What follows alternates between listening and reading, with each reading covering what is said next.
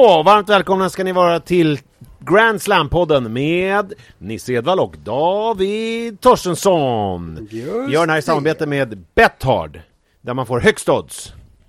Just det. Funderar på om jag ska prata hela avsnittet som Ryder i Paw Patrol. Han pratar lite så här, att Betthard har bäst odds. Min son Just det. pratar så. Eh, Gör Ding också det? De gillar väl Paw Patrol båda två? Ja, men nu var det ett tag sedan han tittade på på Patrol faktiskt. ifrån Men visst är det, eh, visst har man hört om det här ett par Ja. gånger.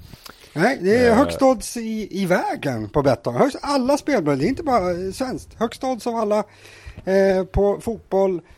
Jag vill, jag vill inte ens nämna fotboll. På tennis. Jag orkar, inte, jag orkar inte säga ordet fotboll idag Nisse. Jag mår dåligt. Ja, Usch. det är vidrigt. Vidrig sport. Ta bort den bara. Ska inte ha Vidrig sport. Alltså, där, eh, fotboll är ju lite mer orättvist. Alltså det är sällan som... Det är sällan i tennis, det är klart att det händer, men det är sällan som den sämre spelaren vinner på det sättet som ändå hände igår, måste man ju säga. Ja, det är lite mer ovanligt. Nej, men det kan väl hända. är Jo, det kan hända. Jag, jag, jag, men- eh, jag kände när jag sa det att det var... Ja, nu kommer Manne här, eller Jojo menar jag. Ja. Jag spelar Djurgården. När Djurgården spelar? Alltså i fotboll eller? Det är väl uppehåll nu när det är EM, så det är väl när EM är slut så kommer de spela. Är du sugen på någonting eller? Sugen på Danielsson igen eller? Han är avstängd från allt spel resten av sitt liv. Han får aldrig komma hem igen. Nej. Jo, ja. Det Eh, får jag. eh, jo, det får han. Eh, du tycker att det är, så där får man Det där är schysst. Det är Ja, schysst spel. Precis, han sprang in i foten. Han ska ju fan göra det. Såg du att hans knä, alltså det böjdes åt fel håll. Ja. Det kan inte vara bra det där. Nej, det såg inget bra. Han hade ju varit dopingavstängd nyligen, den där killen. Typ. Jaha, okej. Jag, vet, jag vet inte vad jag menar med det. Han förtjänar Nej. ju väl inte i alla fall, men Nej. så var det. Eh, Jag har bra dopingstory om du vill. Jag håller ju på att skriva den här boken om eh, eh, livet efter 40 och då Just. pratade jag med en fysiolog och då pratade vi om doping. det en koppling i min hjärna nu, doping och sen så går ju Tour de France nu samtidigt och tänker på Lance Armstrong. Ja, Och han hade ju, han var ju dubbeldopad. För att han hade ju dels EPO, Ja. alltså de här röda blodkropparna som gör att man transporterar syre, syre. Men sen hade han, vilket det här kom som en nyhet för mig Han hade ju också, eh, han hade dispens för att han har ju opererat bort sina pungkulor för att han hade testikelcancer Och då eh, minskar ju drastiskt produktionen av det manliga könshormonet testosteron. För att eh, lejonparten av testosteronet eh, bildas ju i, ja, i testiklarna så att säga. Eh, så att då fick han då tillföra eh, testosteron så att han nådde maxnivå av normal eh, Alltså normal maxnivå så att säga Ja. av testosteron i blodet. Och det här Bra fick till följd att Ja bra deal, det här fick till följd att när, när de tävlar eh, i sådana här eh, jobbiga långdistanstävlingar som man håller på med, med cykling och sånt Då, då är det så att när, om man håller på i fem dagar eh, och, och så här som de gör då har testosteron, alltså bildandet av testosteron har gått ner med 87% i snitt, har, man, har forskningen visat eh, så han att låg men kvar då- på sina stabila 100%. han, var, han bara tillförde ju sin normala maxdos varje dag. Så att han liksom, och det testosteronet gör ju att man eh, transporterar syre bättre i blodet och så. Så han var ju dels då epodopad plus att han hade den här eh, testosteronet. Så att, eh, Vem var, Eh, vem han- var mest dopad av honom, Johan Myhlegg och Ben Johnson? Ben Johnson. Ja, Jo, men- och det tror fan jag med. Han Jo, bara, men, och det där säger jag faktiskt för att han är i en annan tid. Alltså, på den tiden så var det ju inte alls lika sofistikerat när man Nej. tog sådana anabola steroider. För då var ju testningen så pass dålig. Så att då körde de ju bara på. Det var ju som cyklingen på 90-talet också, innan Lance Armstrong. Alltså vid, vid eh, millennieskiftet, när han var som störst. Eh, Lance Armstrong, då hade de ju börjat testa mycket mer. Så han var ju tvungen att sköta det lite snyggare och andra nivåer. Ja. Men tidigare på 90-talet, då, när det knappt var någon testning, då var det ju cyklister som dog i hjärtstillestånd för att de hade så tjockt blod, alltså blodet var som sirap. För att Mm. de hade liksom så mycket EPO, så att det var så mycket röda blodkroppar så att hjärtat pallar inte pumpa runt det. Och eh, Ben Johnson var väl mer uppe på den typen av nivåer med sina anabola steroider. menar du då att Mm, Johan Myhlegg var dopad under liksom kontrollerade former?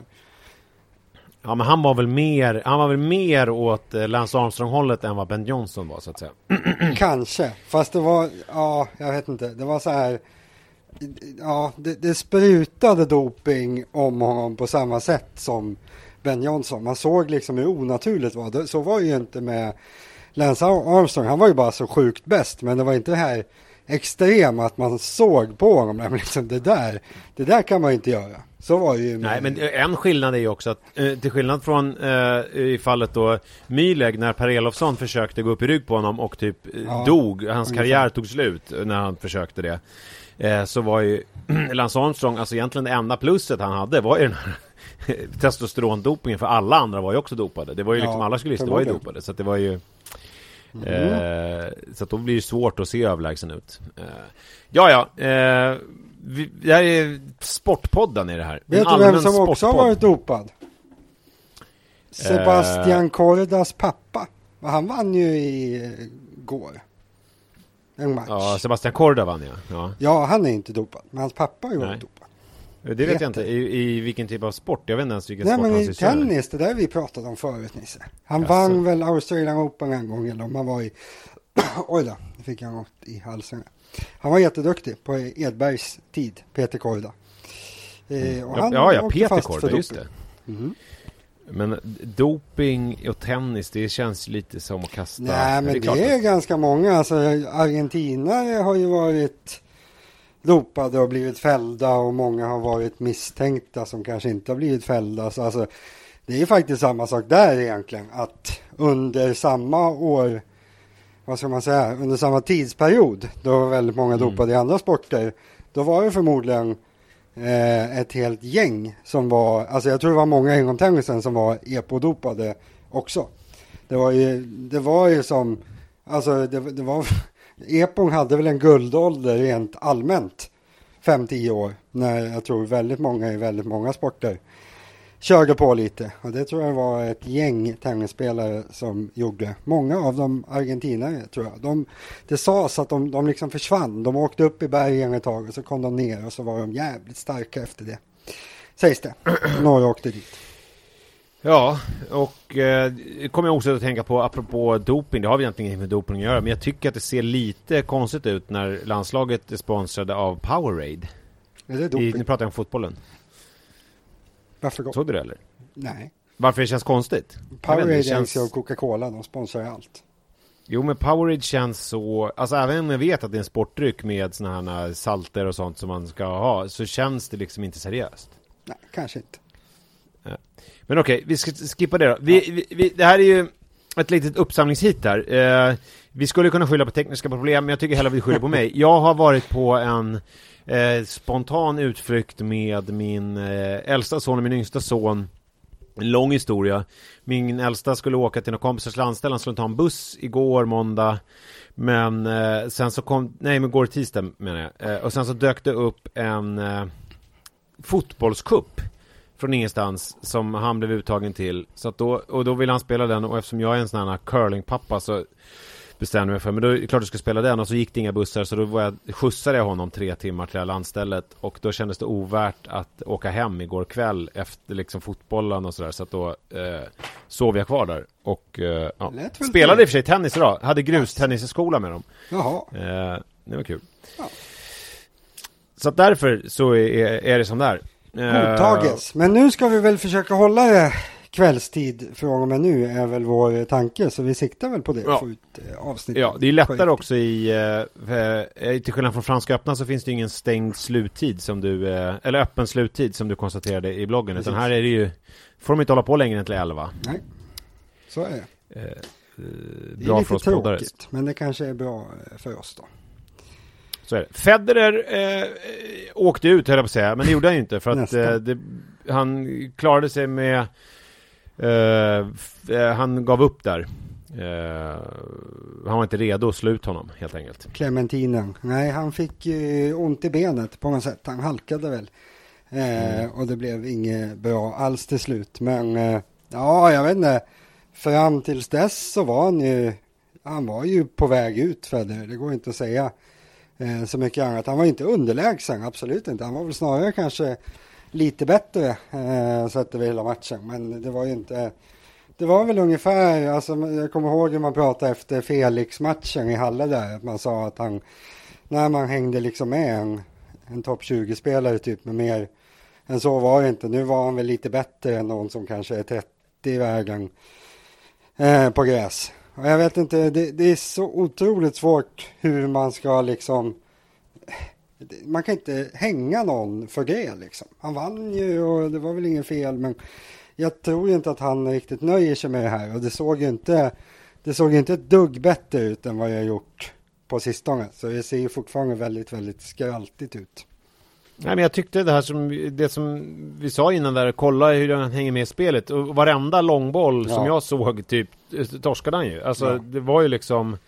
Han vinner de här poängen, enkla poängen som han kan vinna. Men så fort det blir någonting annat, då är det, är det svårt för honom. Mm. Ja, men de kommer väldigt snabbt tycker jag, felträffarna. Som jag skrev på bloggen i morse eller när det var. Att, alltså Federer har ju alltid haft problem med säkerheten i långa bolldueller. Det har ju inte varit hans grej Nej. någonsin. Men han har ju alltid, eller i alla fall på senare år, kunnat liksom hålla emot ganska bra ganska ofta och slå många slag i rad. Nu är det som att alltså felträffarna de kommer liksom andra eller tredje tillslaget i en poäng. Och alltså då blir det ju inget bra, då blir det ju bara de här korta duellerna han vinner. Och sen jag vet inte, jag, det är som att serven har blivit lite mindre dominant på något sätt också. Det är svårt att peka på. Det behöver inte vara att han har blivit sämre, men när man har det lite stökigt i spelet, då brukar det följa med att man kanske varierar serven lite sämre och man får inte mm. det där flytet riktigt. Så det är väl det som är kanske sammanfattningen. Det flyter ju inte för honom. Ingenting flyter. Det är liksom världens flytigaste spelare är det plötsligt lite sand i maskineriet så det liksom skrapar. Han, han, det är inte den vanliga Federer. Det, det ska det väl inte vara kanske. Han har väl kanske varit borta för mycket så att allt det där är borta. Men det är ju tråkigt. Det är inte det man hoppas på riktigt. Nej, men eh, ja, det är ofrånkomligen så liksom att, det, ja. Eh, att det kommer, vi kommer hamna där så småningom. Det kanske är, kanske är nu vi redan är där då. Eh... Ja, kan vara. Jag tror kanske det. Men alltså man kan inte utesluta möjligheten att han ska vara lite bättre. Men just nu är ju inte, det är ju inte bra. Det är ju inte, det är ju inte riktigt topp 10 mässigt i alla fall. Som det är just Vi får se, alltså det brukar ju inte funka så, men jag tänker på Australian Open som han vann där, 17 var det väl va? Mm -hmm, mm. Då när han slog Nadal, den här, då spelade han ju jävligt dåligt i början och det var segt och det såg konstigt ut. Men så spelade han ju upp sig, han blev bättre och bättre, han spelade liksom in sig. Mm. Eh, det är så jag minns det i alla fall, men det är möjligt att jag, att, att det såg helt annorlunda ut då. Men det var ju tajta matcher i alla fall. Ja, ja men alltså det, den stora skillnaden som jag också eh, känner väldigt starkt när han spelar nu, det är att alltså det är genom faktiskt hela karriären så har det varit det här att nej men det har inte alltid varit så bra. Det har liksom, han är inte den som vinner seten med 6-1, 6-2 och det liksom bara nej. blåser till så har han vunnit. Men det har alltid känts som att nej, han kommer inte förlora setet. Alltså man vet att han, han kan göra något lite bättre när det bränner kill i de sista grejerna. Han blir lite mer noggrann. Det finns ju ingenting av den där magin nej. kvar nu, utan det är ju bara det här lite halvskrotiga liksom. Och att han, att han förlorar två set mot Bangarino här, det, det är som att det känns inte konstigt. Förr i tiden hade det känts extremt konstigt även om han spelat dåligt. Det är som att magin är liksom borta. Det här, jag mm. vet inte om det är att rädslan för honom försvunnit för motståndaren eller, eller om det bara är att han inte klarar av att höja sig eh, som han gjort förut. När det är så, han möter ju så unga spelare nu så de minns ju inte vem han är. Manarino är inte ungnis, men... Ja. Nej, men det var ett skämt med Manarino. Men jag menar, ja, det var ett skämt i största allmänhet. Felix jag förstår ju att det... Eh, det hade ju varit kul om det var så. Ja, vad är det här för farbror? Federer, hur känns det att ha slagit Federer? Federer who? Huh? I don't know. Uh, lite som när Isak... Veteranerna, det är kul att veteranerna hänger i fortfarande när vi har tagit det här. Ja, men jag tänker Isak när han fick beröm av Lineker där. Ja, när är så här, vem, är, vem är Lineker? Är det, någon, det är någon gammal spelare va? Ja. Det är inte så konstigt, jag menar. Ja, det är inte så konstigt att man resonerar så kring Gary Lineker. Eh, ja, okej. Eh, en annan reflektion jag har gjort är nu när jag tittat på tennis att det är ju skönt eh, att det går lite fortare. Alltså, det är, grustennis i all ära, det är jättemysigt. Men jag, jag gillar ju kontrasten nu att det liksom är att, att det inte drar ut varenda poäng, inte bara drar ut i det oändliga. Det blir liksom, det är Ja, lite jag tempo. tycker, framförallt i de första omgångarna är det inte så att det, det känns som alltså det är ju lite mer action på något sätt. Att, eh, dels att det går fortare som du säger, men sen också det här att det, när, när de bra spelarna möter lite sämre spelare, det känns ju som att det kan ju hända någonting i alla fall. Det är inte det här, Ja, det. alltså möter de bästa en dålig spelare på grus. Alltså det är ju inte, man vet ju, det kan inte hända någonting. Men servern är lite mer betydelsefull så det kan liksom ramla iväg något sätt här och där. Det har vi väl sett redan nu att även de av de bästa som är vidare har ju faktiskt tappat ett eller ett par set. Eh, alltså det, är, det blir lite jämnare än på, jag tycker är- alltså Wimbledon är, det är den roligaste turneringen här. Jag har tittat väldigt mycket första dagarna. Det är mysigt, tycker jag. Ja, det är, det är mysigt. Eh, Rud är ute. Ja, det är väl inte så konstigt. Eh, Nej, Egentligen, jag vet inte. Har, har vi någon Norge-touch på den här eh, podden? Vi har väl inte det. Eh, han är inte så bra på gräs, såklart. Thompson som han torskade mot. Australiensare som spelat ganska mycket på gräs, ganska effektiv på det. Eh, jag vet inte, det är knappt en skräll. Han var lite favorit i den matchen ut. Så, eh, ja, ganska tror du att han kommer kunna lära sig eh, gräs? Eller kommer han aldrig? Vad Nej, tror du kommer alltså- vara när han rekord i, i Wimbledon när han lägger ner karriären om x antal år? Ja, nej, alltså han lära sig. Jag tror absolut han kommer lära sig vinna matcher. Det, det tror jag definitivt. Men alltså spelstilsmässigt, han har ju Magrams spelstilen för gräs. Så att han ska bli bra på gräs, det tror jag aldrig. Det kommer nog inte hända.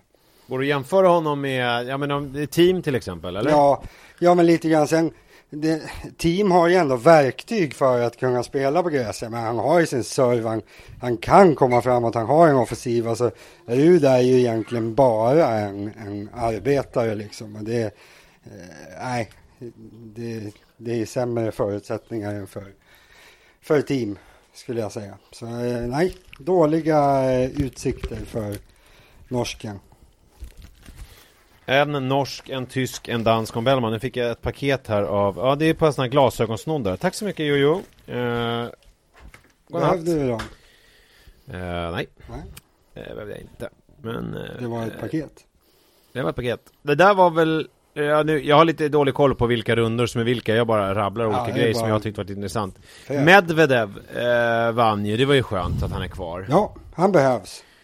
Ja, han vann mot Struff i, han torskade tredje set där och så vann han sista i tiebreak. Eh, jag kan säga, jag såg ingenting av den här matchen. Nej, såg du den, någonting? Den Nej. föll mig förbi också. Jag såg, jag såg lite i början, men jag har inte så mycket att rapportera om det. Jag nöjer mig med att säga att det är, det är bra att han är kvar. Och det såg väl Ja. inte allt för farligt ut resultatmässigt. Nej. Eh, vad har vi mer då? Ska vi gå in på lite grejer som har hänt idag då? då? Vi kan väl Eh, hoppa på dagen mer och mer. Och det var väl, den främsta grejen var väl slut, att Kyrgios eh, Humbert slutfördes och eh, Kyrgios vann. Och det är väl lite kul. Just det. inför fortsättningen tycker jag. Om man, om man liksom ska jämföra med och typ rädda kvar Federer, att man tänker att han klarar sig och fick vara kvar. Alltså jag tror inte, det kommer liksom inte bli någon show med Federer i den här turneringen, utan han kommer, han kanske vinner eh, ett par matcher till, men sen när motståndet blir för tufft, då är det liksom ofrånkomligt. Jag tror inte att det finns någon riktig, det finns ingen potential för att han ska skrälla och gå ett snäpp eller två snäpp längre än vad man förväntar sig. Kyrgios, alltså jag tyckte det såg så pass hyfsat ut att, att det finns den där liksom, ja men möjligheten finns att han faktiskt skulle kunna slå ut någon som är riktigt bra och det är ju kul att se när Kyrgios kanske kan hota någon som är bra. Så jag tyckte det var lite trevligt att han fick, ja men att han tog sig vidare samtidigt. Alltså Humberg hade också kunnat få, få vara kvar. Han var rätt bra också. Bra match egentligen. Eh, kvalitativt, det var ingen fel på Kyrgios form överhuvudtaget tycker jag. Kul! Eh, Kyrgios i form är ju rolig att se. Eh, nu ska vi se, vad har vi mer idag? Karatsev är ju utan, rök ju så det flög om det. Ja, han, han lämnade ju återbud till förturneringarna, så alltså jag vet inte, han... Jag tror inte han hade någon direkt idé om att han skulle lyckas här faktiskt. Han har bara spelat ett par matcher på gräs genom alla år. Eh, jag tror inte han hade, han hade nog ingen inställning om att det här skulle gå särskilt bra. Då borde han ha spelat någon uppvärmningsturnering. Så jag hade det där lite grann på känn, måste jag säga. Eh, Men fortfarande oklart egentligen vad man har Karatsev. Ja, det verkligen.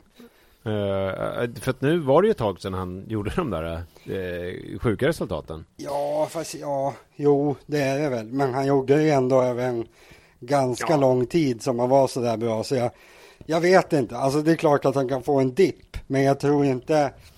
Jag tror inte att den där kapaciteten att vara så där bra. Den kommer ju inte försvinna liksom. Men jag vet han var, han var nog inte så grässugen av någon anledning. Han borde kunna vara bra på gräs. Men han kanske ja. inte kände att det var värt att lägga ner sin eh, själ i det här riktigt. Han kanske inte vet det, att han borde vara det. Nej, precis. Ingen har berättat. Ymer vann. Ja, fantastisk match. Vilken insats. Ja, helt otroligt att man kan få se så fin tennis ett år som denna. Glädjande, stort, mäktigt.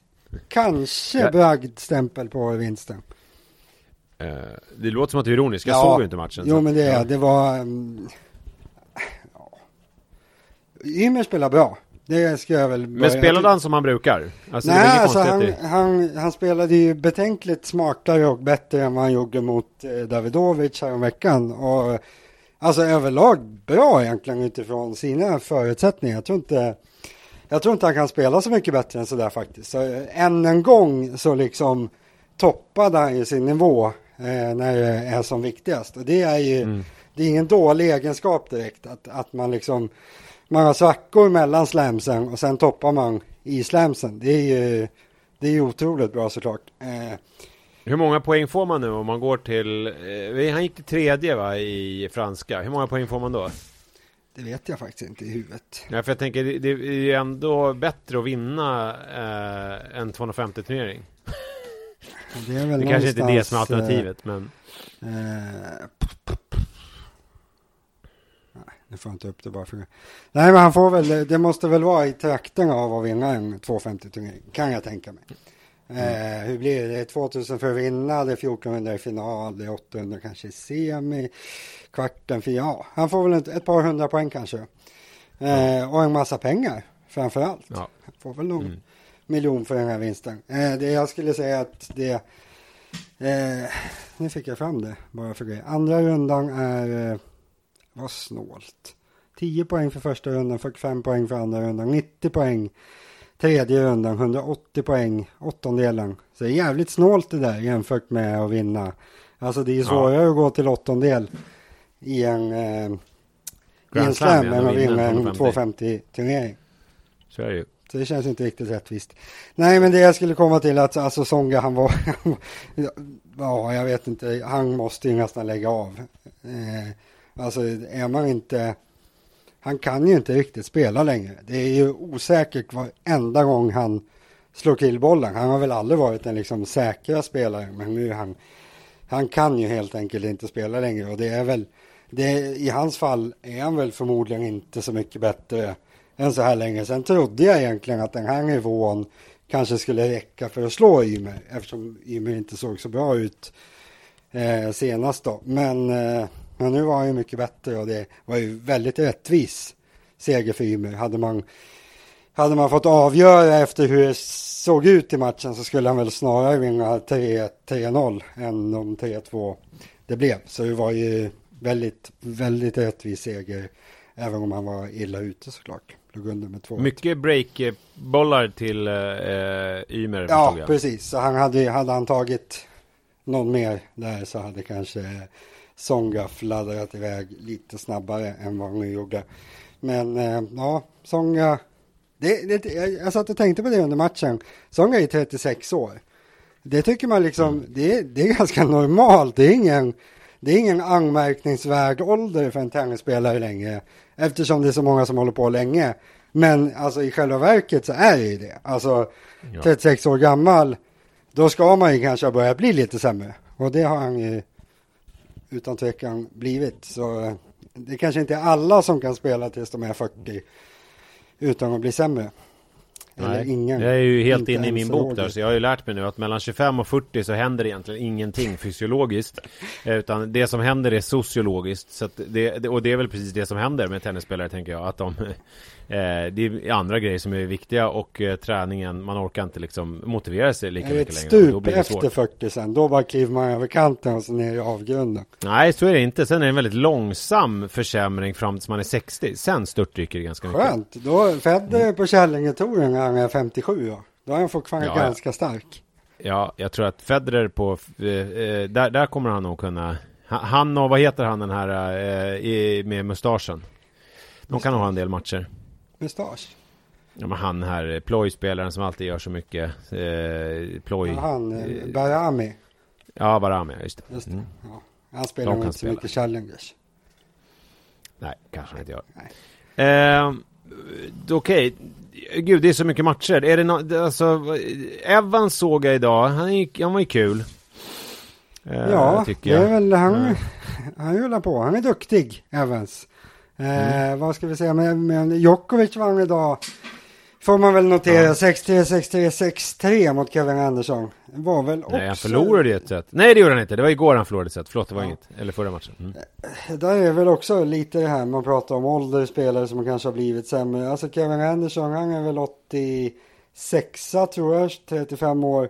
Han är mycket sämre nu. Det är liksom, det är inget, det är inget konstigt överhuvudtaget med det. Han har varit borta mycket, mycket sämre. Han kommer aldrig komma tillbaka. Det finns ingen möjlighet. Ehm, Djokovic, stabil, det jag såg. Inget, det, det ser inte dåligt ut, det gör jag inte. Ganska...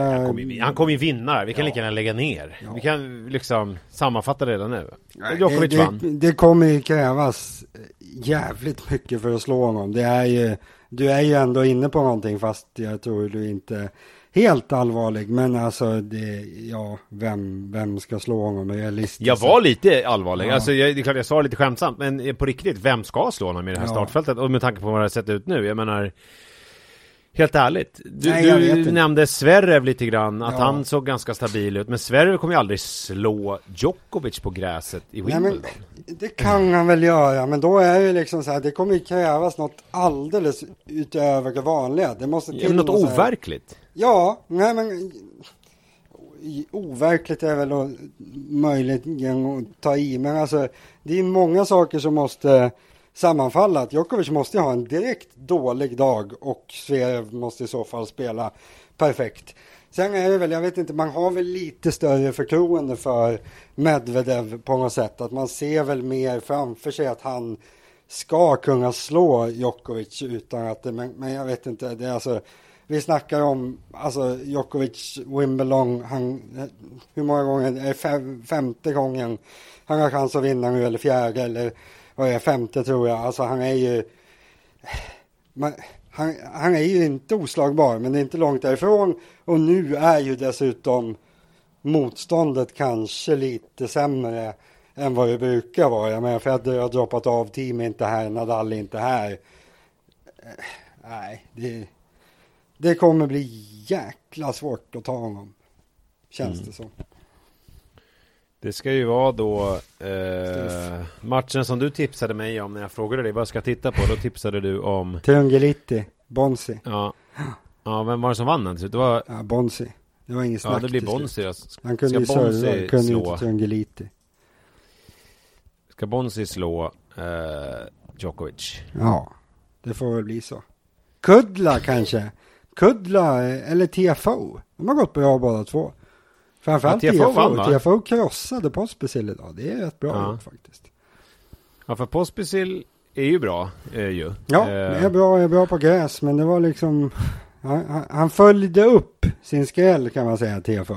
Mm. Han är het nu, Ja, TFO. verkligen. Eh, och sen är det några matcher kvar. Nu håller ju eh, Murray på att bli utslagen här. Då. Mm, det är väl inte så långt borta. Oskar Otte servar för tredje set. Du var lite nöjd med Murray där. I, Nej, jag tyckte det första där, det var ju det jag såg. Då tyckte jag ändå att eh, Jag har inte sett honom nästan någonting sen liksom Nej. sen, sen han opererade allting och jag tyckte väl att det Då såg det helt okej ut. Ja. Nu vet jag inte riktigt vad jag ska säga. Nej, jag, jag, ja, nej, det ser inte jättebra ut. Alltså, jag såg en del av den matchen när eh, Otte vände där och tog andra set. Det är som att, alltså, det här med Murrays andra serve, att den är så lös, det har man ju alltid pratat om, eller hur? Att den är, den är Mm. svag och vek och hit och dit. För, förr i tiden, det var ju ingen som gjorde någonting av den liksom. Man, man pratar om att Murray har svag andra serve. Det blev inget annat utfall än att motståndarna slog in bollen och så började man spela. Nu är det som att det, det har ju hänt någonting. Jag har ju tjatat om det där i tusen år, att liksom returen på andra servern, det är ofta liksom bästa läget att avgöra en poäng. Nu var det lite så att när, när Otte bröt där och eh, liksom avgjorde andra sätt, han stod ju bara liksom och slog in stenhårt Murrays andra servar. Och så blev det ingen spel om bollen. Det var, det var liksom bara pang och så var det slut. Och det där genomsyrar väl lite Murray nu. Att absolut, han är ju sämre än vad han var när han var som bäst. Han är ju långsammare, han är liksom osäker, han är kanske lite sämre. Så allt är ju sämre. Men det är ju också det här att hans spelstil, det här med att stå och liksom pegga upp bollen för motståndaren och på något sätt hoppas att motståndaren ska missa. Alltså, du behöver inte möta en av de 50 bästa i världen ens. Det räcker med att möta Oskar Otte som är typ 120 i världen.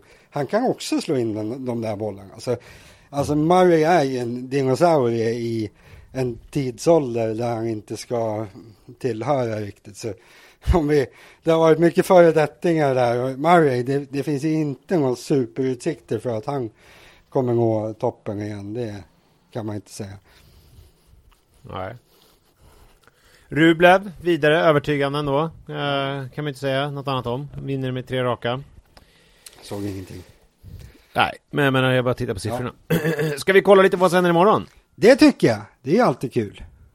Vad fan, Ymer mot Felix, möttes inte de precis? Eller har jag, glömt, har jag drömt det? Ja, det Visst fan möttes de i franska?